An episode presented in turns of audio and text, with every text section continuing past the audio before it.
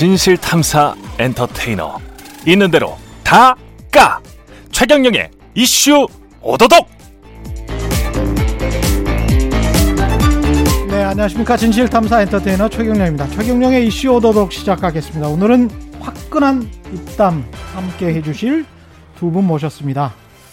이슈 오도독에는 처음이신데요. 보수 우파 분열이라는 원죄를 떠안고 가겠다. 면서 아주 잠시 떠나셨다가 보수 재건을 위해서 돌아오신 전 한국당 자유한국당 원내대표 김성태 의원 나오셨습니다. 예, 안녕하세요. 김성태입니다. 예. 반갑습니다. 그리고 두 번째 방문이시죠. 최민희 전 의원 나오셨습니다. 예, 안녕하세요. 반갑습니다. 두 분 다 전 의원이십니다만은 아, 격이 다릅니다. 아 또 원내대표 왜냐면 원내대표 출신은 또- 이게 완전 격이 다른. 그렇죠. 네, 네. 그래서 그렇지만 제가 아주 영광입니다. 우리 당 입장에서는 네. 우리 최민희 의원님은 사실상 민주당의 대표 선수죠. 비가 오나 눈이 오나 그러게요. 굳은 일 좋은 일 서로 독담을 어, 또 마다하지 않고 예. 그 총대를 다맨 선수가 몇이나 있습니까? 이게- 좋은 좋은 일은 없었던 아, 아, 거죠. 그런 측면에서 난 대단하신 음. 분이라고 생각해요. 덕담인지 공모인지 여러 가지로 뭐 아니, 이야기가 되고 있어서 아닙니다. 예? 동병상련. 동명상련입니다. 오늘은 예? 좀뭐 이렇게 밀당할 시간이 없었어요. 바로 들어왔으니까. 이 덕담인지 공모인지 그 녹취록에 관해서도 좀 여쭤보겠습니다. 아우 이렇게 예. 훅 들어와요. 아니 그 미래통합당 지금 중앙위원회 의장 당직도 예. 맡고 계십니까? 이게 굉장히 중요한 어, 당직 아닙니까? 뭐 그렇습니다. 지난주에 우리 비대위에서 예. 그 만장일치로 이렇게 주대 의결이 됐는데 예. 저는 뭐 생각지도 않았어요. 어. 그렇지만은 어, 저는 뭐 기존에 우리 당의 그런 스펙트럼이나 또 스탠스 또 이런 메시지 컨텐츠 이런 게 좀 기존의 어떤 그 낡은 수구적인 보수의 인식 가지고는 예. 어, 우리가 절대 민주당 이기지 못한다.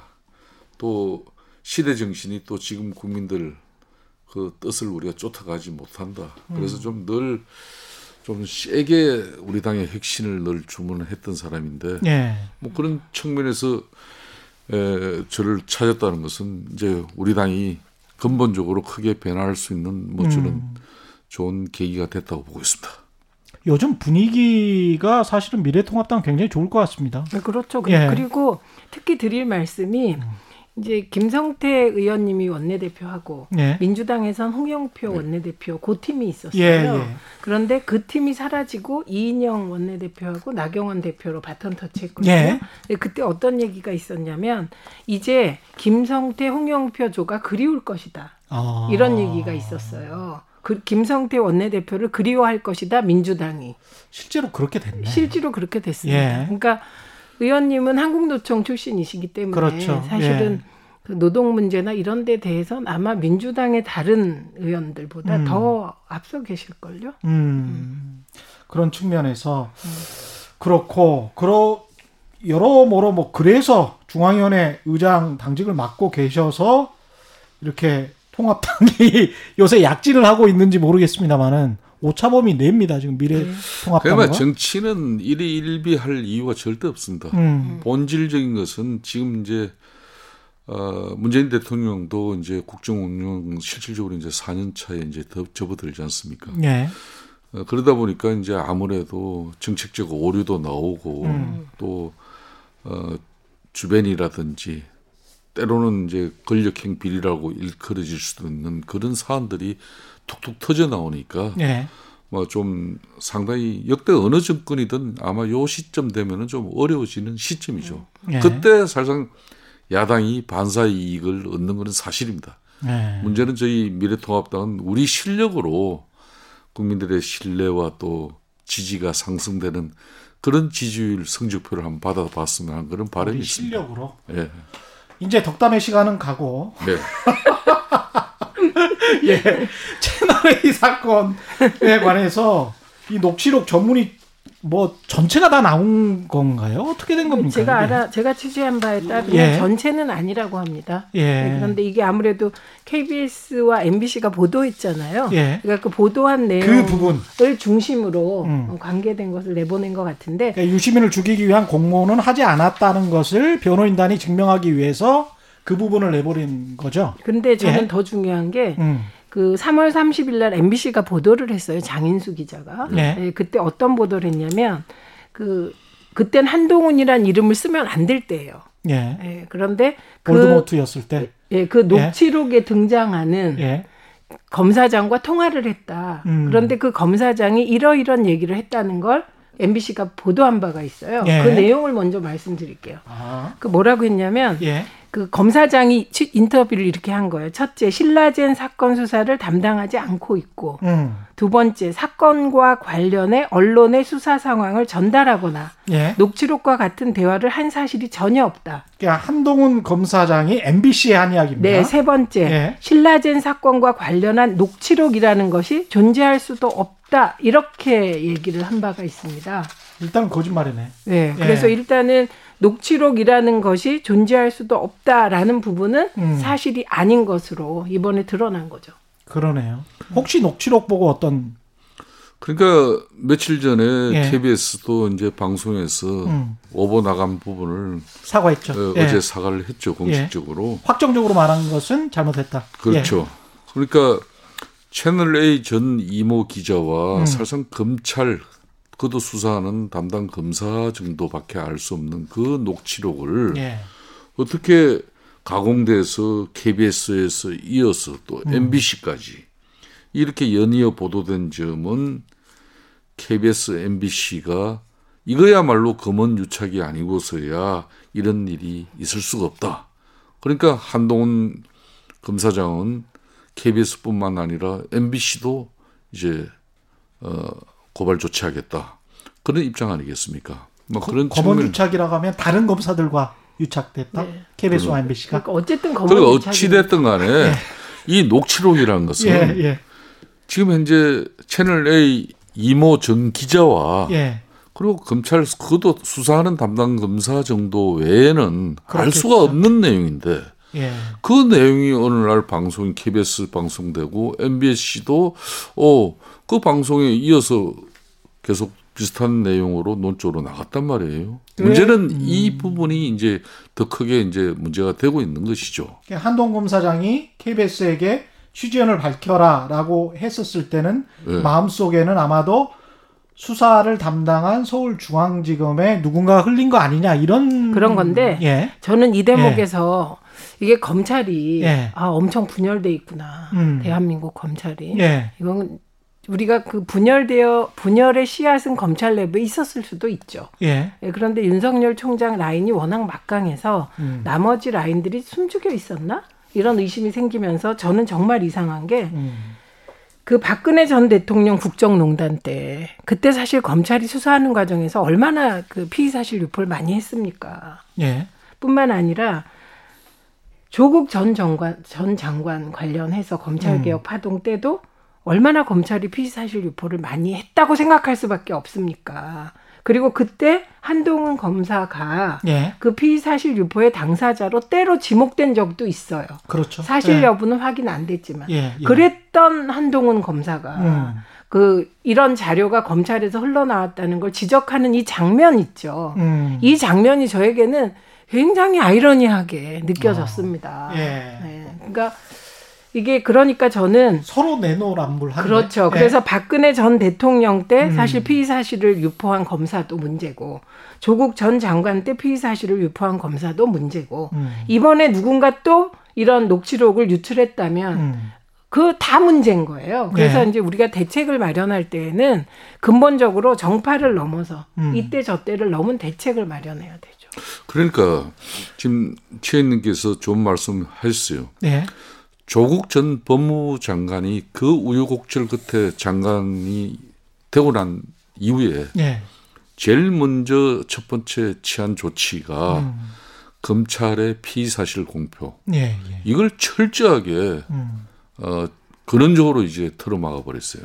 예. 그래서 사실상 요 근래 언론 기자들이 웬만한 사건들 좀 사전에 허리마이는 뭐좀 기사를 받아가지고 음, 음. 좀 피사실 공표에 그런 문제가 없을 때는 얼마나 기사 쓰기가 좋았습니까? 예. 근데 요즘 언론들 정말 기사 쓰기 어려워요. 예. 그만큼 피사실 공표는 철저하게 지금 유지가 되고 있는데 음.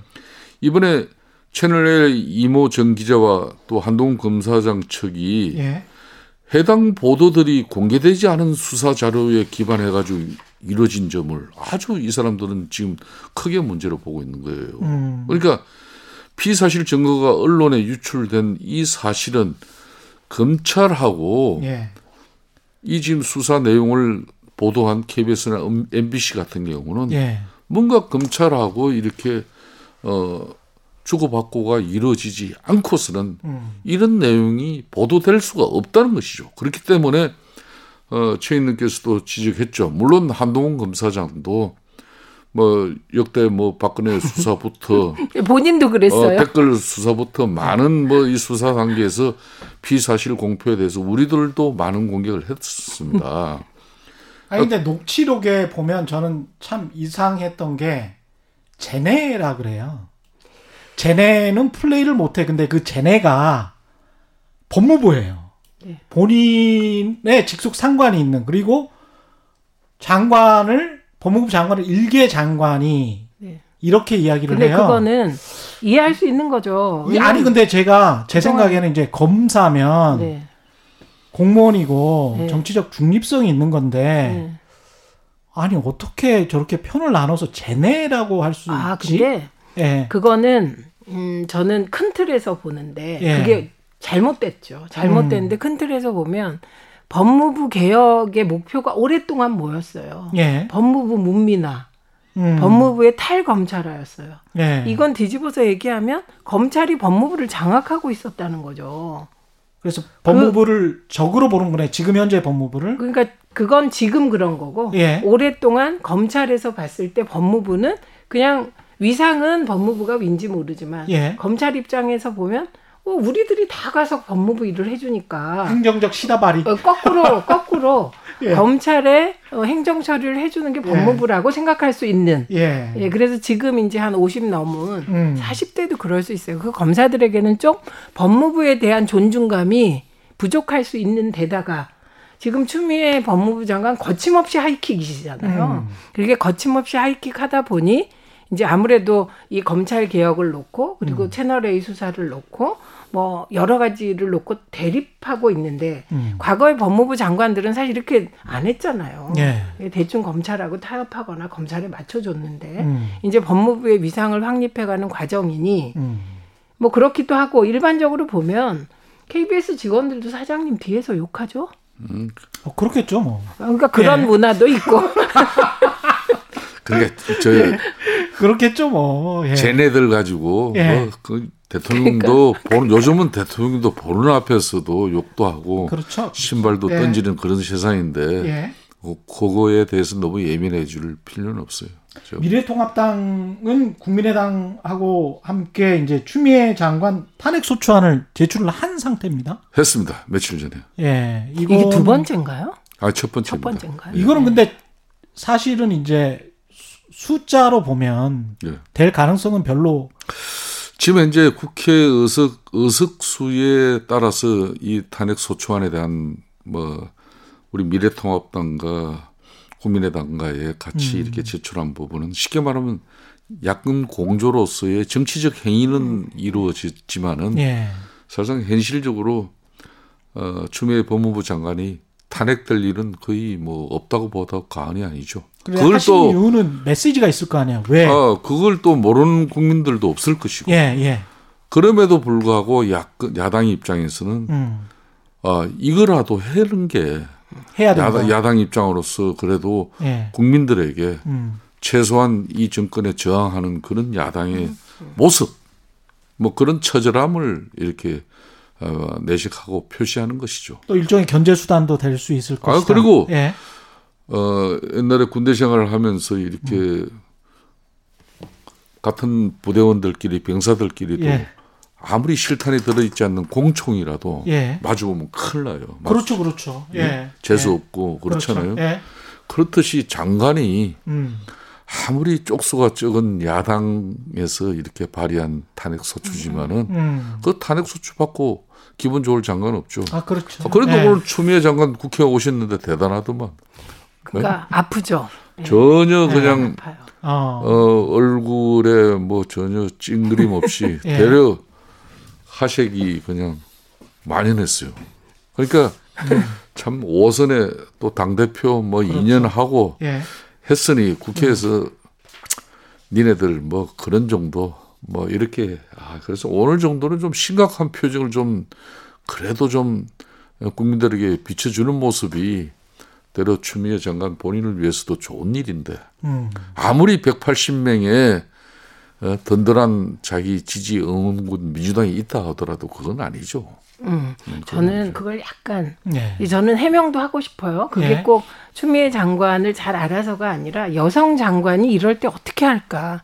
이게 남성이면 저는 그랬을 것 같아요. 음. 좀 우울한 표정도 짓고 이랬을 것 같은데 정, 그런 측면이 있습니다. 저는 추미애 장관도 속으로 음. 아플 것 같아요. 예. 예. 그리고 사람이 다 칭찬받고 싶잖아요. 그렇죠. 누구 예, 누구에서나. 예, 그런데 어쨌든 야당의 표적이잖아요. 음. 그런데 그걸 아무리 이제 의연하게 하려 그래도 마음은 아플 텐데 이게 여성 장관이 약한 모습을 보이거나 예. 마음 아픈 모습을 보였을 때 사실 정치권이 되게 혹독하지 않습니까? 음. 그래서 저는 오늘 그 모습을 보면서 참 속으로 힘들겠다. 네. 그렇게 좀 이해를 한 측면이 있고요. 예. 그리고 야당이 이제 탄핵안을 내는 건 그 민주당도 야당일 때 많이 냈습니다. 많이 냈죠. 음. 어, 그러, 그리고 그거는 원래 민주당 원래 예, 원래 저- 전문이에요. 예. 그 우- 보수 쪽은 이런 거 잘 할 줄 모르는데 예. 그건 민주당이 전문이죠. 예, 많이 냈는데 그 전문에 또 우리 최현님이 늘 뭐 앞장서시고 그런데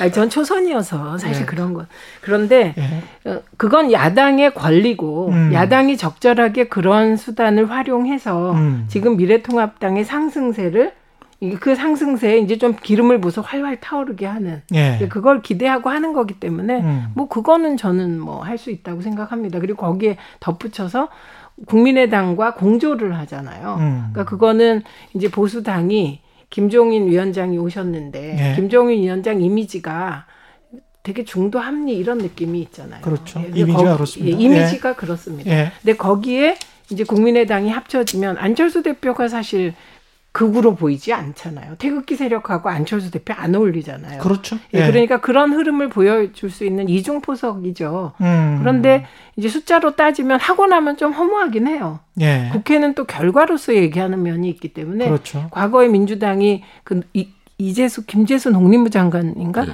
했는데 그냥 표결도 못했던 것 같아요. 그러고 음. 나면 또 허탈하고 언론은 또 되지도 않을 거 왜 했냐 이렇게 비난도 하고. 예. 네, 그러나 얻는 게 조금 더 많은 것 같습니다. 지금 보면 미래통합당은? 말씀하신 대로 중도층의 민심 위반이라고 할까요? 특히 이제 박원순 음. 정국이라고 부르겠습니다. 그냥 박원순 정국, 부동산 정국 음. 이것 때문에 이제 민심 위반이 있고 그게 지지율에도 대통령 지지율에도 나타나는 것 같습니다. 네, 그렇습니다. 하나씩 보면 박원순 정국은 지금 어떻게 될 것 같고 뭘 민주당이 잘못했었고 앞으로는 어떻게 해야 되는 건지. 제가 예. 어, 이건 정말 예. 할말 없는 일이고요. 그렇죠. 그런데 네. 이제 복잡한 건 음. 박원순 시장이 지금 살아 계시다면 이런저런 얘기를 할 수 있을 텐데 음. 돌아가셨잖아요. 예. 그러니까 극단적인 선택을 하시다 보니 그러니까 처음에 며칠은 사, 사안이 전혀 드러나지 않 고 음. 발인 이후에 이제 기자회견을 해서 예. 피해자가 어, 변호사를 통해서 입장을 밝혔잖아요. 그러니까 그 사이에는 충격, 경악 뭐 이런 음. 거였고 그리고 여성부가 피해자라는 규정을 한 이후로는 이제 피해자에 대한 2차 가해를 막는 게 민주당의 1차 목표여야죠. 예. 그런데 민주당 입장에서는 저는 정치적으로는 다 감수해야 된다고 생각합니다. 이 음. 부분은. 예. 그리고 여당은 다른 걸로 점수를 따는 거지. 이 박원순 시장 건으로 뭐 어떻게 옹호를 하고 서 이거는 음. 동의가 안 되고 그러지도 않고 예. 있습니다. 근데 문제는 현재 민주당이 예, 예. 2차 가해도 막아야 되는데 예. 사자 명예훼손 부분도 민주당으로선 사실 생각하지 않을 수 없다는 거예요. 음. 그러나 저는 이제 추도의 시간은 가고 진실의 시간이 왔기 때문에 예. 그게 꼭 수사를 통해서 뭐 공소 공소는 할 수 없으니까 음. 그러나 진실을 밝히는 방식이 있을 거라고 생각합니다. 뭐할말 없음, 죄송함, 할 말 없음 네, 죄송함. 그리고 가슴 아픔, 예. 그리고 인생이 뭔가 막 이런 복합적인 감정입니다. 그렇습니다. 지난주와 역시 이번 주는 확실히 달라졌죠. 네. 지금 최민희 의원님 이 방송에서 하시는 발언 내용이 음.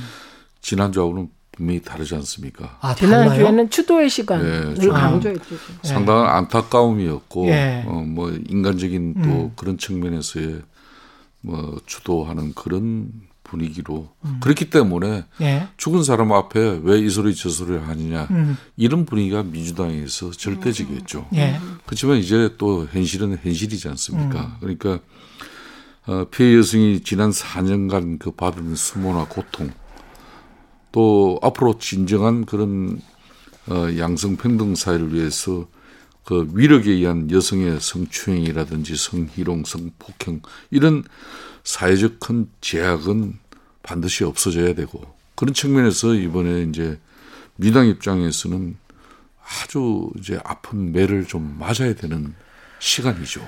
그게 이제 또 한 사람이면 뭐하지만은 안희정 지사부터 예. 오든 시장 또 바운스 시장이에요. 그래서 저는 정치하는 사람으로서 참 또 한 번 어찌 보면은 이 사회적 큰 아픔이고 음. 또 사실상 좀 남성 정치인으로서 다 우리들 아, 경종을 울리는 그런 사건이에요. 그런 측면에서 민주당이 지금 조국 사태 그리고 뭐 여러 가지 지금 뭐 사안에서 이렇게 정면 대응을 하고 뭐 어찌 보면은 그 정면 대응 속에서도 시- 지난번 사유로 총선에서 뭐 우리가 참패하고 또 압도적인 의석을 확보했기 때문에 민주당만의 방식이 그래도 어, 먹혀갔었어요. 그런데 지금 상황은 이제 총선도 다 끝나고 어, 국민들도 냉철한 그런 시점에 뭐 이런 사건이 터졌기 때문에 아마 민주당 입장에서는 뼈를 깎는 어떤 자기 성찰과 자성, 어떤 반성의 시간들로 가지고 어, 앞으로 이 정국을 지금 돌, 돌파해 나가지 않겠냐. 여기에 지금 또 이재명 지사가 어, 또 파기환송이 이루어지면서 사실상 지사직을 유지할 수 있게 됐지 않습니까? 그러면서 민주당 당헌 당규 96조 2항에도 명시되어 있는 어, 이런 어, 중차대한 뭐 그런 예. 위법한 사실로 예.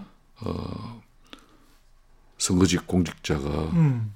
어, 재보궐선거가 발생했을 때는 또 출마를 표기했는데 이런 부분도 사실상 민주당의 어려운 결정이 이루어지면 사실상 미래통합당 우리가 상당히 고민이 깊어집니다. 과연 민주당이 어떻게 결정하느냐에 따라서. 어, 그래서 그, 앞으로 예. 전국은 상당히 큰 변화무성한 전국이 될 거예요. 서울시장 보궐선거 이야기에 들어가기 앞서서 이 사건 자체의 팩트가 네. 민주당의 강성 지지자들은 이게 팩트냐? 음.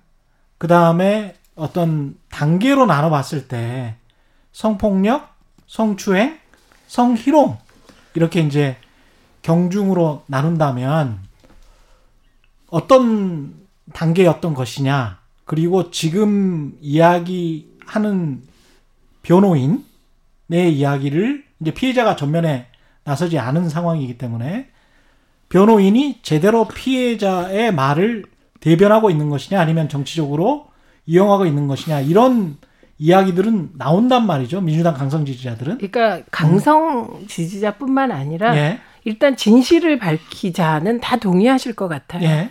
그런데 지금까지 김재련 변호사를 통해서 나온 사실을 꼼꼼하게 보면 지금까지 예. 이후엔 모르겠습니다.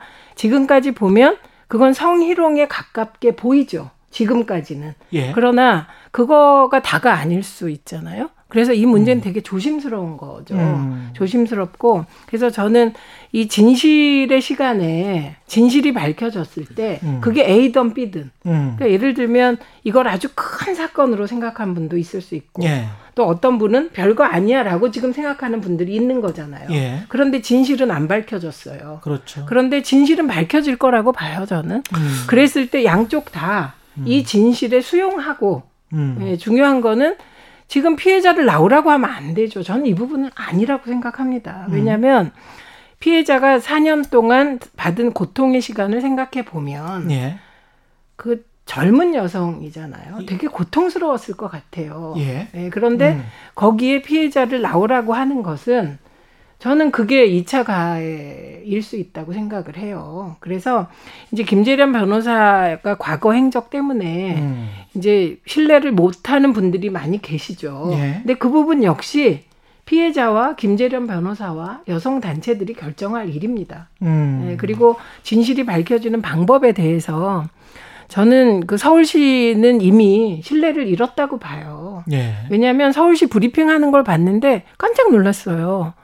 저는 적어도 브리핑할 때 젠더 특보가 나와서 예. 지금 조사받고 있는. 네, 예. 그 나와서 지금까지 이런 일이 있었습니다. 예. 저는 이 정보를 어디서 받았습니다. 음. 그래서 서울시가 밝힐 수 있는 건 다 밝히고 음. 그 다음에 추가적인 것을 민간합동조사단에서 밝히겠습니다 해야 되는데 예. 뭐든지 민간합동조사단으로 넘기더라고요. 무책임하다. 그거, 네, 그거를 보고 어 관료적이다.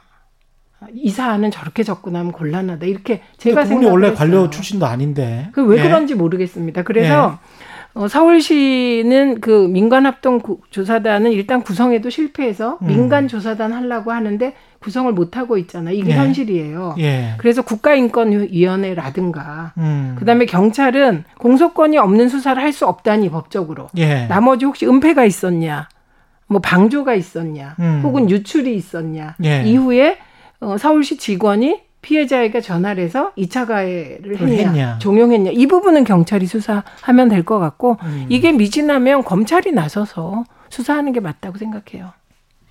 의원님 아. 저는 뭐 예. 오늘 이 방송을 하면서 상당히 놀라는 일은 왜요? 저 어, 원래 최민희 이래요. 의원님이 사실상 민주당을 공격하고 예. 아, 아. 민주당의 국정 또 문재인 대통령의 국정 운영 방식에 우리가 음. 많은 문제 제기와 공격을 하면은 가장 강력한 방어를 하시는 분이 이분이에요. 그건 제가 공개적으로 예. 아마 민주당에서 표창장을 받았는지 안 받았는지는 못 모르지만 받았어요. 가장 적극적인 대응을 해주시는 분이 못 아니, 근데 받으셔서 게다가 이거는 문재인 대통령과는 무관한 어, 그러니까. 사안이에요. 그런데 오늘 대려 오늘 방송을 예. 통해서 대려 제가 해야 될 상당한 서울시에 대한 이야기를 아니 서울시 양, 입장에서는 양심껏 말씀하시는 거죠. 아니, 뭐. 그러니까 예. 네, 저는 양심에 아니, 그러니까 기초해서 뭐 여성의 문제일 라서 네. 뿐더러 음. 또 전체 여성이 겪는 그런 사회적 예. 그런 문제에 대해서 이참에 막 발본 쉐건하고 뿌리부터 예. 뽑자. 예. 난 저는 적극 동의합니다. 그런 측면에서 어, 오늘도 그 김재련 변호사가 자기 사무실 앞에 많은 기자들이 또 음. 어, 계시니까 한마디 한 게 곧 기자회견을 또 할 것이다. 네. 음. 그리고 지금 어, 경찰이 어, 적극적인 조사를 하고 있다, 수사를 하고 있다. 음. 그리고 임순영 그 젠더 특보도 예. 어제 장시간 경찰 조사를 받았지 예, 않습니까? 받았습니다. 뭐 예. 그런 측면에서 사실상 미래통합당 입장에서도 이걸 정치적으로 음, 뭐 문재인 정권을 공격하고 음. 또 그래서 우리는 좋은 호기를 맞았다 음. 이런 개념보다 음. 아직까지 우리 사회에 그런 위, 위계 위력에 의해서 예. 혹시 이 나약한 어린 여성들이 예. 어, 그 많은 시간 수모와 또 그런 고통 속에서 지내는 시간들을 음. 우리가 보상해 줄 수 있는 길은 두 번 다시는 이런 일이 발생하지 않도록 제도적인 장치와 또 단지를 하는 일이죠. 음. 저도 개인적으로는 망자인 바운순 시장과 참 사연이 많은 사람입니다. 많, 어, 많으셨을 것 같아요. 그 미운정, 예. 고운정 다 들어가지고 예. 어, 저도 될 수 있으면은 그 고인에 대한 뭐 이야기는 음. 하고 싶지는 않습니다. 다만 어, 그 본인도 안타까운 뭐 그런 어, 죽음을 맞이했지만은 어, 바운스 시장을 모시던 그 많은 측근 인사들 음. 서울시에 많거든요. 예. 그 인사들도 이번에 이 특히 여성 피해자의 음. 이런 안타까운 그 일들에 대해서 진실을 밝히고 억울 해소하는 차원에서 음. 좀 적극적인 입장으로 어, 해주시면은 야당도 이걸 굳이 정치적으로 공격할 일은 아니라고 봐요. 근데 당장 재보궐 선거가 있기 때문에 서울시나 부산시에 아니. 재보궐 선거를 아니 보세요. 나오느냐 안 나오느냐 그거 가지고는 그거는- 정치적 이슈가 될 거. 아니, 그것도 민주당 나는 문제죠. 나는 내가 오늘도 예. 저 미래통합당 현역 의원들 몇 분들과 점심을 같이 했어요. 예. 나 솔직히 이런 이야기했어요. 어설프게 그냥 그걸로 가지고 음. 출마를 하지 말아야 된다 이런 뭐 미래통합당의 어떤 당론 비슷한 내용을 가지고 음. 이걸 절대 민주당 공격하지 마라. 만일 민주당이 사실상 많은 논란 속에서 예. 실질적으로 후보를 내지 않는다면은 음. 우리가 무조건 당선된다는 또 보장도 없어요. 무소속 누가 봐도 저 사람 민주당 인사인데 아, 어? 무소속으로 내 보내고 아 누가 봐도 민주당 인사인데 무소속으로. 나가서 당선될 수도 있는 것이고 예. 또 바로 그 다음에 대선이 있는데 예. 아 진짜 민주당이 큰 결심을 하고 음. 진짜 당은 당기대로 결정해 버리면은 우리 국민들 마음이 어떻게 될 것입니까? 그래서 아, 저희 미래통합당도 이 부분만은 상당히 역풍- 조심스럽게 역풍을 보고 있습니다. 생각하시네요. 그러니까 계속. 아, 역풍이라기보다는 예. 어, 민주당의 수를 우리가 잘 읽고 대응해야 된다는 거예요. 아, 섣부르게 그- 판단해서는 안 된다. 그 민주당에 수 없습니다. 그러니까 수 저는 없어요? 네왜 없어요? 아, 없습니다. 없어요. 왜 없냐면 제가 잠깐 이제 김재련 변호사의 대응에 대해서 저는 문제의식이 큽니다. 예. 왜냐하면 이거를 계속 몇 차례 기자회견을 한다는 건이 예. 문제를 이슈화한다는 뜻이에요. 계속 이슈화 시키겠다는 거죠. 네, 예. 그래서 예. 그게 이슈화되고 있어요. 예. 그럼 이 사건의 본질이 뭔지 이런 예. 성찰이 좀 부족한 거예요. 김재련 변호사는. 음. 그래서 이거를 그분은 혹시 정파적으로 이용할 생각이 있으신가 하는 의심을 저는 가지고 있습니다. 예. 그래서 보통 이런 사건은 조용하게 그리고 어 만약에 이제 당사자 고발 피고발인이 살아 있다면 음. 그 살아 있는 피고발인에 대한 확실한 법적 책임을 묻고 끝나야지 예. 이걸 막 사회적으로 이슈화하면 피해 여성에게 좋을 게 없잖아요. 예. 그래서 기자회견이라는 방식과 음. 이걸 한 번 하지 않고 또 이렇게 잘라서 하는 이 방식은 예. 좀안 맞다 피해자 보호에. 좀 그렇게 주장하시는 분들도 있죠. 아니 저는 그런 문제 의식이 큽니다. 예. 그 그게 있고 예. 그다음에 지금 말씀하신 부분에 대해서는 저는 과거에 노무현 전 대통령께서 음. 10분의 1 발언 뭐 이런 거 뭐 계속 있었고 탄핵당하시고 그럴 때 일부에서 노무현 대통령이 술을 순- 둔다고 자꾸 얘기하셨어요. 예. 술을 두고 이렇게 간다. 근데 진짜 아니었고 음. 그러니까 지금 이 순간에서도 저는 민주당이 선택해야 될 건 둘 중에 하나라고 생각해요. 어떤 방식이든 노무현 전 대통령 방식이었으면 좋겠다. 그러니까 제3의 그래요, 방법은 없다. 예, 저는 둘 중에 예. 하나예요. 96조 2항이 저는 반대했어요. 그때도. 왜냐하면 후보 자- 걸 후보 내지 말자는 96조 2항에 예? 음. 그게 이제 부패 사건이나 중대한 잘못이에요. 그래서 이 부패 사건은 뇌물을 얘기하는 거고 예. 이 중대한 잘못은 이제 해석 여부가 달린 거죠. 예. 그래서 이 해석에 들어가기 전에 아니 왜 정당이 저렇게 하지? 스스로 예, 예. 그런. 식으로 하면 예. 어, 그 예를 들면 어떤 정당이 오세훈 전 시장이 무상급식으로 물러나셨잖아요. 예. 귀책 사유가 발생했잖아요. 음. 미래통합당 쪽에서.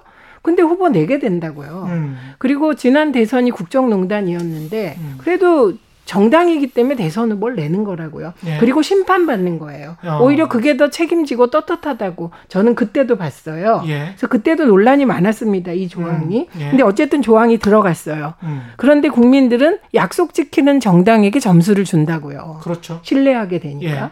예. 그러니까 민주당은 선택이 두 개밖에 없는 거예요. 예. 이후에 뭐 어떤 분은 심상정 대표가 나오면 어부질이 되지 않겠냐. 뭐 이런 얘기하는 분도 벌써부터 있더라고요. 아 그래요? 네. 어. 서울시장 후보로 심상정 후보가 나오면 된다. 뭐 이렇게 정치를 모르는 거야? 그러니까 그런 얘기를 막 해요. 근데 그렇게 예. 수를 두기 시작하면 음. 머리 아파서 안 되고 민주당은 음.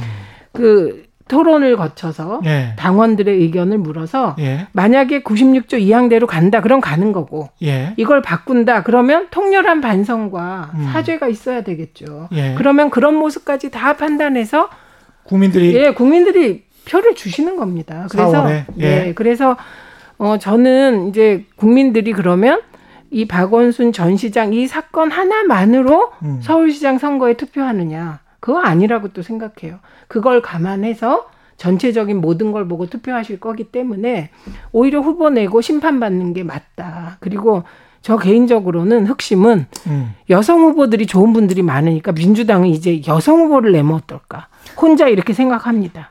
아니 사실은 김성태 의원님도 후보군에 들어가 있지 않습니까 지금? 그렇죠. 예? 이해 당사자. 당사자여서 약간 좀 글쎄 저는 저는 아직도 정치적으로 많은 예. 저 자신이 또 성찰하고 또 예. 자성하는 시간으로 예. 뭐 지금 현재 국정 운영 상도 좀 지켜보고 있고 음. 또 박원순 시장이 이끌었던 서울시정 9년에 대해서도 예. 저 나름대로 많은 또 공부를 하고 있어요. 예. 그렇기 때문에 사실상 이렇게 불행한 일로 안타까운 일이 발생한 지 얼마 되지 않아 가지고 예. 우리가 내년 4월 7일 보궐선거를 가지고 지금 상대당인 우리? 예. 미래통합당에서 벌써 그걸 너무 정치 쟁점화로 시키면은 음. 우리 당이 전략이 없는 겁니다. 그러니까 언론에서 어. 자꾸 뭐 나경원 어. 무슨 뭐 이해우 뭐 예. 이렇게 쭉 나오는 거는 예, 그냥 언론에 띄우긴 거고. 그건 그거죠. 예. 그 우리는 끊임없이 지난 총선에서 음. 왜 중도층의 많은 국민들이 우리들에게 표를 주지 않았느냐. 표를 주지 않았느냐. 음. 왜 우리는 미운, 터, 미운 틀이 박힌 음. 그런 어, 오리틀이 돼버렸냐. 예. 이런 걸 우리가 생각하면서 세상을 바꿀 수 있는 음. 이 변화된 세상에 우리 자신들이 앞으로 어떻게 대처하는 그런 정당으로서 설 것인가 그런 음. 고민이 돼야지 예. 다만 박원순 시장의 안타까운 죽음에 대해서 음. 이제 그걸 경찰이 수사를 뭐 축소하고 은폐하고 또 조직적으로 청와대와 또 경찰과 또 서울시가 예. 아 이걸 피해 여성이 제 2차로 또이 어, 피해 여성에 더큰 고통이 가는 그런 어, 현상으로 이게 얼버무려진다면은 네. 그때 야당이 모든 어, 투쟁력을 다 동원을 해서라도 음. 이 진실과 의혹 해소를 위해서 나서야죠.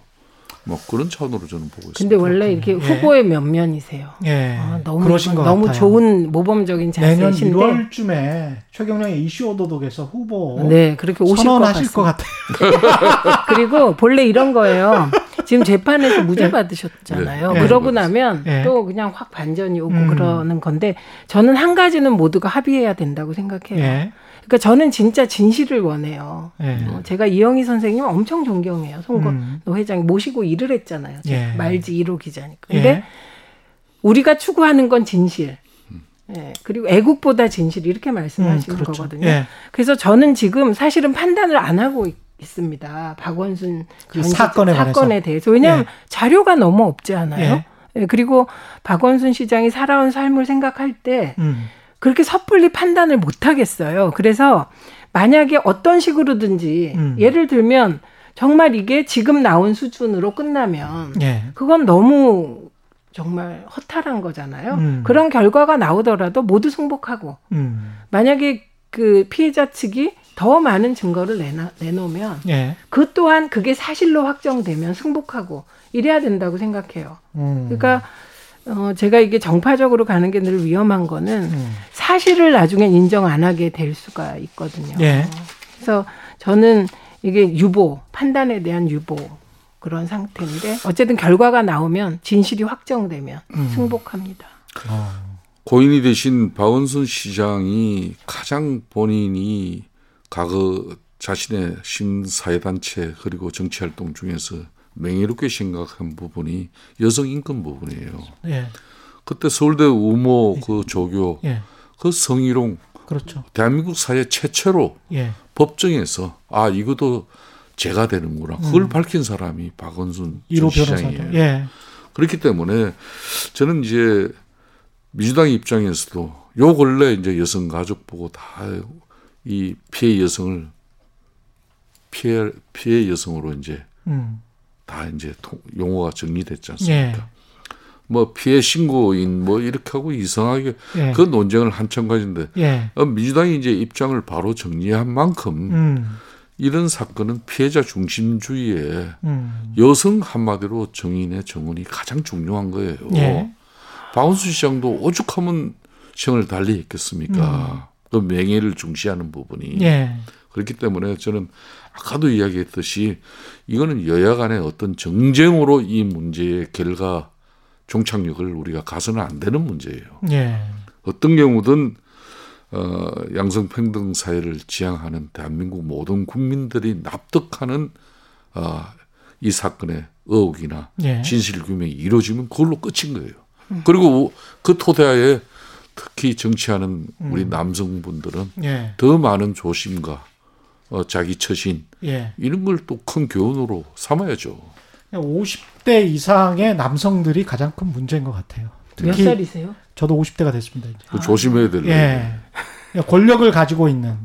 예. 아, 엄청난 권력 갖고 계세요. 아니요, 그러니까 저 말고. 아, 방송 진행하시는 그 이게 권력- 권력이죠. 권력이에요. 이거 보세요. 예. 전 원내대표님이 꼼짝없이 오시는데. 예. 아니 근데 진짜 현실의 민생 문제에 닥쳐서 가장 큰 문제는 사실은 부동산 문제고 거기에 관해서도 지금 어 민주당의 일부 의원들 그다음에 청와대 비서실장까지 위선적인 거 아닌가 이런 이제 비판을 받고 있단 말입니다. 근데 이런 부분들 그다음에 정말 부동산 정책이 여당이 됐든 야당이 됐든 국제 경제 환경에서 풀 수 있는 상황인가? 풀 수 있는 상황을 가지고 지금 이야기를 하는 건가? 아니면 또 다른 어떤 예, 포퓰리즘이 있는 건가? 작은 거부터 하나 얘기할게요. 예. 노영민 실장 얘기 이제 그만했으면 좋겠어요. 왜냐하면 그분은 이제 무주택자예요. 그러니까 예를 들면 그분이 막 집이 예. 이 언론에 논란된 걸 보면 노영민 실장이 집이 한 열 채쯤 있다가 예. 이런 거 같은데 집이 예. 두채 있었잖아요. 그렇죠. 청주에 하나, 반포에 예. 23평 아파트 하나. 예. 그런데 빨리 두, 두 주택을 해소하라고 하니까 빨리 팔 수 있는 것부터 판 거잖아요. 예. 23평 반포 아파트엔 아들이 살고 있는데 음. 그것도 여론의 따가운 질책으로 음. 버텼으면 욕을 해도 되는데 음. 그거 받아들여서 이제 집을 두채다 팔았어. 예. 예. 그러면 이제 무주택자 됐는데 예. 무주택자 되고 욕까지 계속 먹으면 좀 너무하지 않아요? 아니 그러니까 전반적인 이 상황을 정리를 했어요. 아니 그러니까. 저거 예. 이 작은 거 저한테 하나는 너무 뭐라 그러지 마세요. 아니 작은 거 하나는 해소하고 가자. 예. 예. 요즘 시중에 이제 유행하는 말이 예. 주린이 그러니까 주식하는 어린이에 주린이 그러니까 예. 주식하는 어린이. 예. 예. 그러니까 시중에 이 풍부한 유동자금 3천억이 갈 데가 없으니까 삼천 조요. 삼천조. 삼천조 예. 삼천조 가 갈 데가 없으니까 부동산 강풍을 일으키고 이제 부동산 정도에 참여하지 못하는 그런 음. 투자자들은 또 주식 시장에서 그러니까 요즘 20, 30대도 적게는 몇십만 원, 몇백만 원, 예, 합니다. 예. 몇천만 원, 몇억 가지고 카페에서도 막 전부- 이야기하더라고요. 그러니까 예. 이런 세상이 돼요. 이 건전하게 예. 어, 문재인 대통령이 엊그저께 발표한 그런 내용처럼 음. 이런 기업 투자로 이어지는 그런 금융 자본이 예. 이 건전하게 이렇게 작동된다면은 음. 아, 우리 사회에 이렇게 문제가 되지는 않죠. 예. 그러니까 왜 부동산 정책을 강남 집값 때려잡는 정책으로 예. 문재인 정권이 일관했느냐? 저는 그게 가장 큰 문제가 있다 봐요. 음. 그러니까 데려봐요. 음. 제가 아까 내년 4월 7일 보궐선거에 자꾸 우리가 부산 오거돈 시장 또 서울 어, 박원순 시장의 예. 이런 엄청난 실수를 가지고 우린 물 만난 그냥 고기처럼 이게 호기다 이렇게 그것만 한다면 우리 또 지난번 총선처럼 실패를 해요. 음. 본질적인 문제로 들어가 줘야 되는 건데 예. 그래서 뭐 좀 전에 우리 최민희 의원님 말씀대로 노영민 실장 뭐 청와대 또 뭐 수석들 집 많이 보유하고 있는 강경화 장관 뭐 이런 사람 이야기 안 합니다. 음. 본질적인 것은 부동산 정책의 실패예요. 음. 수요와 공급의 문제로 이걸 풀었어야 되는데 여전히 요 근래 발표되고 있는 지금 현재 주택 공급 대책은 아직까지 제대로 나오지 않고 예. 즉 수요 공급에 의해서 이 문제를 해소하기보다는 여전히 중과세 이런 세금으로 이 문제를 잡을 수 있다는 그 자신감 이제는 좀 내려놓을 때가 된 거죠. 정책 자체가 잘못됐다. 요 오늘 지금 예. 거론되고 있는 음. 태릉 군 골프장 예. 이거 사실상 제대로 여기에 주택 공급하면은 한 3만 호까지 공급할 수 있어요. 음. 네? 근데 만약에 3만 호면 작은 신도시예요. 평수를 줄이면 더 네. 할수 있을 것 같아요. 아 그러니까 이런 거야말로 시장의 실효적인 정책이 될 수가 있는 거예요. 근데 당장 그렇게 지을 수가 있는 게 아니고 네. 이게 뭐 한 3년에서 5년 정도 걸린단 말입니다. 근데 아. 이제 공급이라는 게 주택이라는 것은 뭐, 뭐 짓겠다라고 해서 뭐 이렇게 지어질 수가 있는 게 아니잖아요. 음. 그러니까 이게 이렇게 네. 봐야 돼요. 그러니까 조세에 대한 태도는 미래통합당과 민주당이 다르긴 하지만 예. 단기적으로 부동산이 급등할 때 어, 조세 대책을 세우는 건 모든 정부가 해온 방식이에요. 맞습니다. 예, 예. 그렇기 때문에 조세만으로 잡으려고 했다면 문제인데 문재인 정부가 그런 건 아닙니다. 음. 그러니까 조세 대책은 세워야 돼요. 예. 그리고 두 번째는 어, 공급에 대한 확신할 확실한 시그널이 필요한 거예요. 그러니까 말씀하신 대로 예. 지금 신도시를 세 개도 만들어요. 음. 그리고 거기서 굉장히 많은 그 주택이 공급됩니다. 음. 근데 그 과정에 변수가 터졌죠. 이게 이게 지금 3천조가 부동 자금인데 코로나 19 터지기 직전 그 작년까지만 해도 1,700조 이렇게 얘기를 했다고요. 예. 근데 3천조라고 지금 얘기가 음. 나오잖아요. 이거 어떻게 된 거냐? 코로나로 인해서 전 세계적으로 돈을 풀고 있어요. 금리를 낮추고 있습니다. 음. 그러니까 시중에 유동 자금이 풍부할 수밖에 없어서 지금 부동산 문제는 대한민국만 겪는 문제가 아니라 전 세계가 다 겪고 있어요. 음. 그런데 우리나라는 우리나라는 더 예민한 것이죠. 예. 지금 말씀하신 대로 그 공급 시그널을 확실히 줘야 되는데 음. 국민들이 의심해요. 우리는 수도권에서 집을 사고 싶어. 더 정확히 얘기하면 예. 나는 강남에 집을 갖고 싶은 거예요. 모든 사람이 다. 모든 사람이. 예, 그런 욕망이 있는데 근데 그럴 수는 없잖아요. 그러니까 사실은. 그럴 예. 수가 없고 예. 그리고 그 갖고 싶은 집이 되게 35평 이상 아니겠어요? 음. 그런데 지금 새로 짓는 집은 그럴 수가 없어요. 예. 공급 시그널을 주더라도 이게 몇 년 후에 효과가 나와서 지금 문재인 정부가 막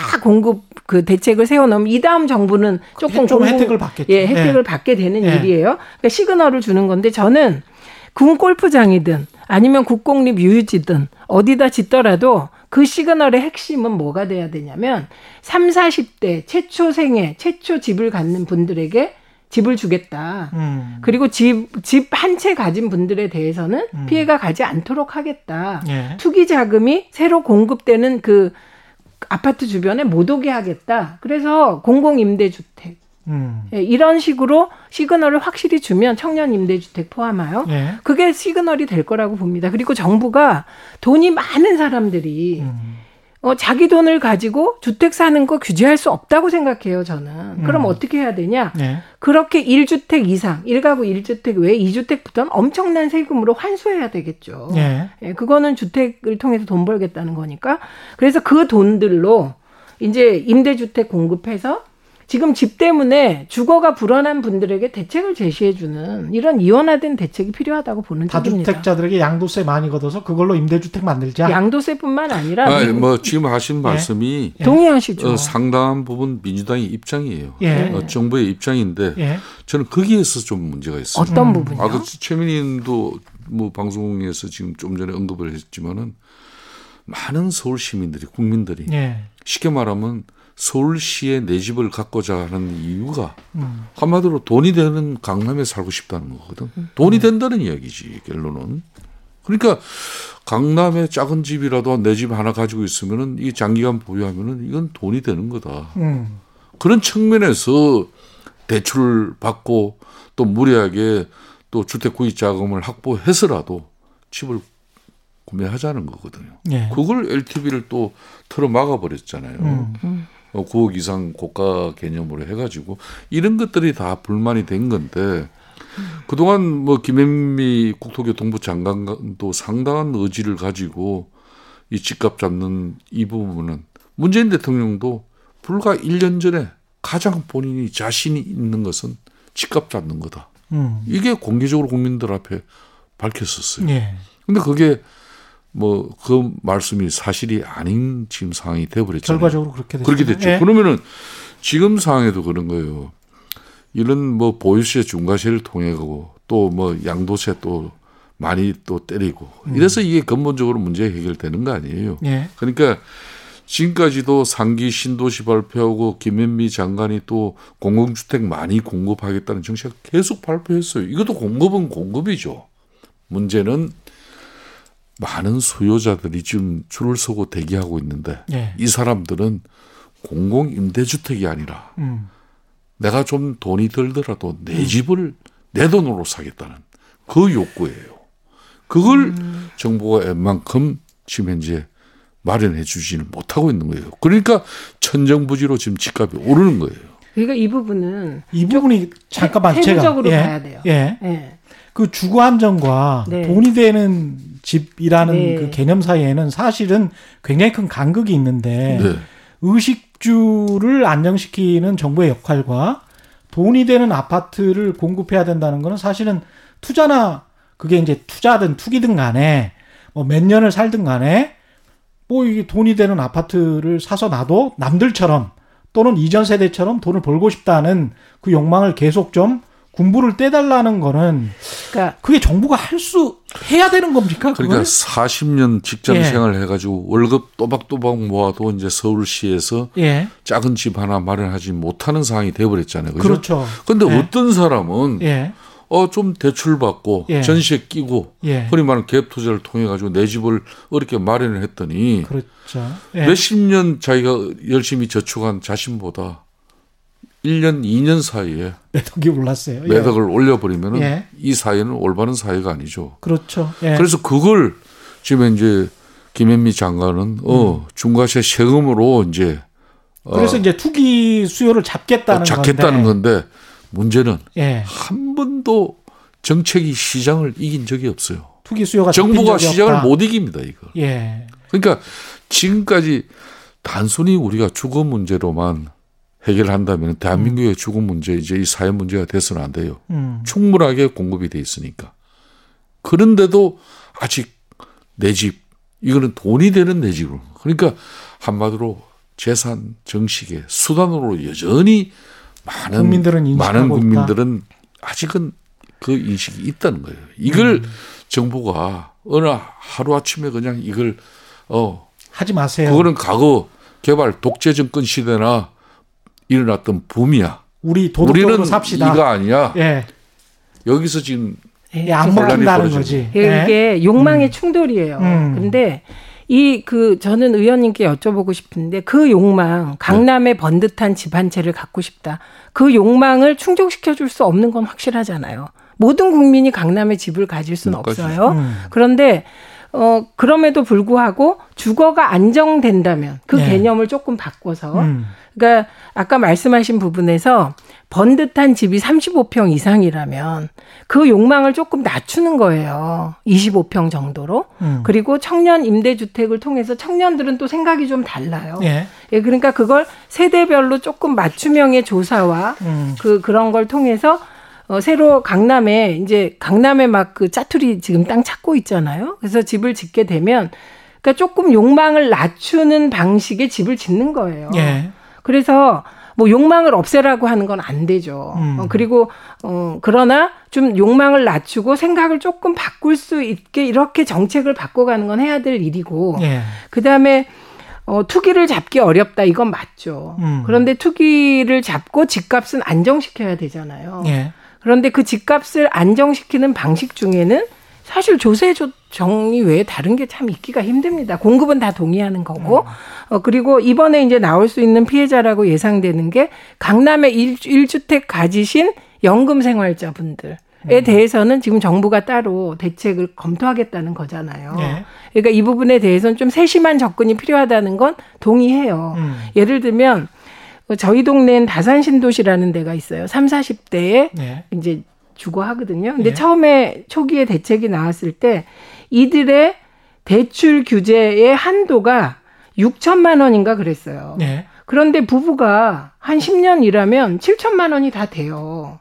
그렇죠. 그러, 예. 그래서 7천만 원 되기 때문에 대출을 얻었는데 예. 갑자기 이걸 6천만 원으로 줄여버리니까 반발이 생겼겠죠. 그렇겠네요. 그렇죠. 예. 그러니까 이렇게 아주 섬세해야 되는 부분이 있다는 거예요. 음. 현실을 파악해서. 예. 그래서 이 부분에 대해서 문제 제기가 많아서 상향 조정했어요. 그렇습니다. 예. 그러니까 정부는 최대한 섬세하게 대책을 내놔도 이렇게 빵꾸가 나는 아니 이렇게 구멍이 구멍이 나거든요. 예. 그럼 이런 부분에 대해서는 문제 제기를 통해서 해소해 가야 되는 거죠. 음. 그러나 미국의 보유세가 1%잖아요, 의원님.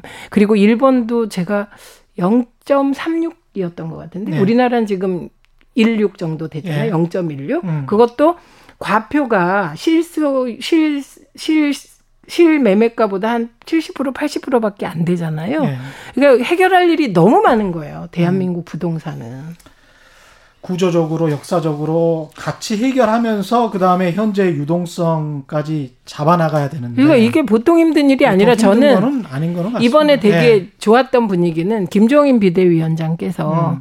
그린벨트에 대해서 설왕설래가 많았잖아요. 네. 그러니까 김종인 비대위원장께서 대통령이 나서서 정리하셔야 된다고 한 말씀 했는데 음. 그 말을 받으신 건지 음. 준비한 건지 그 다음 날 바로 대통령께서 정리하셨어요. 예, 좀 그건 상당히- 굉장히 좋은 모습이었던 거예요. 어, 여야간에 진짜 이게 진짜 야당의 예. 입장이었고 예. 또 대통령이 공교롭게 어, 입장이 어제 정리가 됨으로써 어, 그린벨트 해제로 갈 것인가 음. 또 그린벨트 주변에 땅값이 또 들썩거리는 그런 상황이 될 수도 있었는데 예.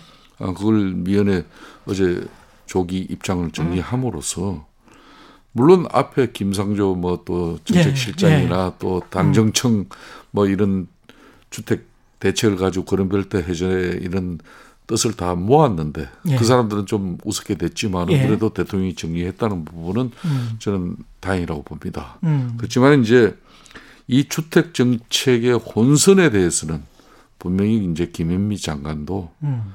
본인이 자인하고 그래서 아 이게 좀 잘못됐습니다. 앞으로 이렇게 고쳐 나가려고 하는데 국민들 여러분들 어 이거는 여러분들 좀 적극적으로 정부 정책에 좀 함께 해달라 이런 호사가 먹혀갈 수 있는 거거든요. 음. 예. 그게 이제 대표적으로 김현미 장관이 제일 처음에 한 일이 국토교통부 장관 되고 난 이후에 임대 사업자 우대 정책이었어요. 예. 세제 혜택 주면서 어, 내, 내 집을 몇 개 가지고 음. 이렇게 임대 사업자 등록 신고만 하면은 그랬죠. 어 상당히 뭐 건전한 뭐 투자 개념으로 예. 인정되는 그런 분위기였단 말이에요. 2017년 12월에 그랬습니다. 그렇습니다. 예. 예. 그런데 결국은 이 사람들이 이제 지금 악성 다주택자 투기 세력 예. 이렇게 돼버린 거 아니에요. 음. 예? 그러면 정책에 그러면 왜 오류에 대해서는 인정하지 않냐예요. 그거부터 먼저 하고 음. 진짜 투기 세력이 아닌 건전한 다주택자로서 이렇게 어, 임차인들에게도 신뢰가 가는 관계로 이렇게 우리 사회의 한 부분으로 인정되어진다. 이래 되면 좋았는데 예. 그게 아니었다. 음. 결국은 이 사람들이 어, 투기를 조장하고 음. 어, 뭐 투기 수단으로 이 주택을 어, 전국적으로 강풍을 만들었다. 뭐 뭔가 정확하게 입장이 있어야 되기 때문에 그렇기 때문에 우리 정책이 잘못됐다 처음에 음. 그래야 되는데 그런 거는 빼고 지금 갑자기 임대 사업자는 다주택자는 그냥 악성 투기 세력으로 만들어 버린 것은 당연히 큰 저항이 발생하는 거죠. 예, 근데 이 부분은 사실 이해찬 대표가 사과를 하셨죠. 음. 그리고 저는 김현미 대 김현미 장관 정신이 없을 것 같습니다. 예. 요즘은 너무 비판을 많이 받기 때문에 김현미 장관 퇴진해야 된다는 목소리 굉장히 높습니다. 근데 김현미 예. 장관 자신은 총선 전에도 그랬고 음. 사실 장관직에 연연하는 분은 아니세요. 예. 그런데 지금은 대책을 마련해야 되니까 음. 그러니까 말씀하신 대로 정말 그 사과를 해야, 해야 될지 뭐를 해야 될지 참 저는 짠하기도 해요. 이렇게 지켜보면. 근데 음. 예. 이 임대 사업자 문제는 그런 거예요. 이게 구- 정부가 하는 정책이 다 정책의 그 순기능만 발휘한다면 예. 정말 좋겠죠. 근데 이 문제가 발생한 건 2014년, 15년이에요. 그때는 사람들이 집을 안 사고 미분양이 넘쳐났어요.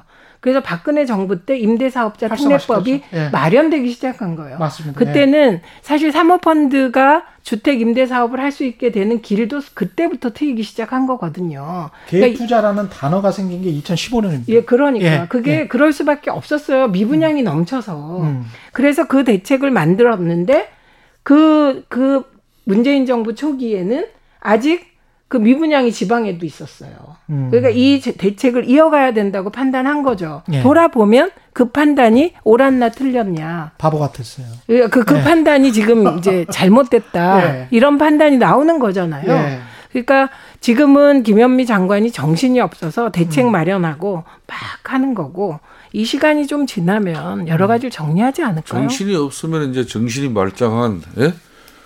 다른 최 사람으로 의원님이 그 뭐 역할을 대신을 다시 하든지 아니 저는 피, 그렇게 저- 뭔가 변화를 줘야 국민들에 대한 도리죠. 정신 없는 그게- 사람한테 계속 그냥 아, 그 정- 정신 없는 시간을 계속 왜 부여하고 있습니까? 어머 의원님 너무하세요 말꼬리 같아요. 왜냐하면 제가 정신 없다는 뜻은 너무 처리할 일이 많다는 뜻이라 음. 김현미 전 장관이 확실한 건 자리에 연연하는 사람은 아니에요. 예. 그리고 어떻게든 책임을 지고 잘 마무리하고 싶을 테고 음. 문재인 대통령께서도 사람을 바꾸, 바꾸면 되냐 지금 현- 현재 이 부동산 문제가 네. 그것도 판단의 영역이거든요. 그렇죠. 왜냐하면 김태년 원내대표가 아, 이거 도저히 수도권 집중도 막아야 되고 음. 또 수도권에 집도 갖고 싶고 강남에도 집도 갖고 싶고 이거 어떻게 하면 되냐 음. 그 고민 속에서 어제 이제 행정수도 이전 다시 생각해 보자 이런 얘기까지 하게 되는 것이거든요. 저는 여기에 교육 문제까지 얹어야만 음. 근본적인 해결책이 나온다고 생각하는 쪽입니다. 자 그렇게 되면 저도 음. 참 얼마나 고심 끝에 어제 김태년 원내대표의 음. 국회 연설? 교섭단체 대표 예. 연설에서 저 이야기가 나왔는데 아, 저 이야기는 이미 위헌 청구 심판 그래서 헌재 결정이 이미 난 건데도 음. 왜 저런 이야기를 그걸 모르고 하신 분은 아니잖아요. 그렇겠죠. 위헌 예. 결정까지 헌재에서 분명히 났는데도 저 이야기를 하는 것은 음. 그만큼 이 정권이나 집권당 민주당이 음. 이 문제를 하급하고 시급하게 보는 거예요. 지금 그러니까 국회만 세종시 옮긴다고 되는 일이 아니죠. 최인님 정확히 지적한 거예요. 음. 강남의 그 예. 우수한 교육 여건 음. 이걸 교육을 그럼 분산시키고 그런데 근데 하여튼 저는 이명박 정부 때 대려 주택가가 11.6%가 떨어졌어요. 음. 그 앞에 뭐 YS 정권이고 뭐 DJ 정권 쭉 다 올랐는데 예. 지금 문재인 정권 들어서 3년 동안 53%의 이제 집값 인상이 기록을 갱신하고 있잖아요. 예. 그럼 결론은 MB 정부 때그 그린벨트를 일부 해제해서라도 서울에 주택을 공급한다. 그리고 뭡니까 재건축 재개발 음. 이걸 지구 단위 계획으로 많이 또 지정하면서 규제 완화를 했다. 규제 완화를 그러니까 그 시그널이 먹혔던 거예요. 음. 그래서 집을 팔기 시작하고 집값이 떨어지기 시작한 거예요. 음. 그래서 지금 이제 문재인 정부에서 태릉 공 골프장을 비롯한 국공립 그런 유부지에 저는 더 많은 주택을 공급하겠다는 그런 확고한 계획을 합리적으로 발표한다 그러면은 뭐 주택 이 강풍입니다 한번은 저는 주식 시장하고 지금 주택 시장이 이게 강풍인데 그렇죠. 상당히 위험한 상황이에요. 두 분은 집을 갖고 계십니까? 저는 아, 저는 집이 없습니다. 집이 없어요? 사실 저는 있었는데 남양주에 있습니다. 남양주에. 네. 저는 남양- 집이 있었는데 예. 3년 전에 파셨어요? 3년 전에 지금 살고 있는 전셋집을 살려고 기존에 가지고 있는 집을 팔는데 마침 집주인이 다른 사람 한 5천만 원더 재테크에 준다는 데 실패하셨네. 그러니까 팔아버렸어요. 안타까워요. 근데 네. 저는 그 민주당에서 음. 2015년에 남양주로 가라 그래서 예. 제가 강남에 살다가 예. 예, 거기 강남에 집이 있었어요? 그때 이제 예. 저희가 집을 옮기면서 예. 35평 레미안을 계약하려고 막 하는데 남양주에? 아니요. 아니야, 강남에? 강남에. 그런데 그 장에서. 남양주로 가라 그래서 남양주에 아파트를 샀습니다. 그때 예. 가격 차가 예. 1억 정도였어요. 그거밖에 안 났어요? 1억 정도. 어. 그때는 예. 1억 한 5천 정도 차이 몇 년, 났어요. 몇 년도죠? 한 그게 10년 되겠죠. 10년 됐네. 2015년 초 아. 그때만 해- 해도 그랬어요. 예. 그런데 예. 물론 남양주 집은 평수가 넓죠. 음, 음. 그리고 여기는 예. 35평이고. 그런데 지금 이제 우리 세배 집은 차이는 나겠네. 세배 좀 더 나죠. 같아요. 예. 그래서 저도 예. 이제 예. 국민들이 느끼는 뭐 재택은- 양극화를 제 몸소 두 분 다 몸소 느끼고 계시죠. 아 저도 뭐 예. 집은 이래 이게 네. 제가 팔고 나 오랫동안 보유하고 있던 집이 팔고 나니까 예. 폭등. 폭등해 버리고 나는 내 집을 또 하나 아, 그러니까 공익근무를 하시라는 뜻 되질 같아요. 않고 이것도 내 복이죠 뭐. 재테크에는 역시 최경량의 경제쇼를 가끔 들어주시면 가끔 좀 나와주십시오. 예, 예. 김성태 그리고 최민희 전 의원과 함께했습니다. 두 분 오늘 나와주셔서 감사합니다. 고맙습니다. 고맙습니다. 감사합니다. 최경의 이슈 오도독 단단한 껍질에 쌓여 있는 궁금한 이슈를 들고 다음 시간에 다시 돌아오겠습니다. 고맙습니다.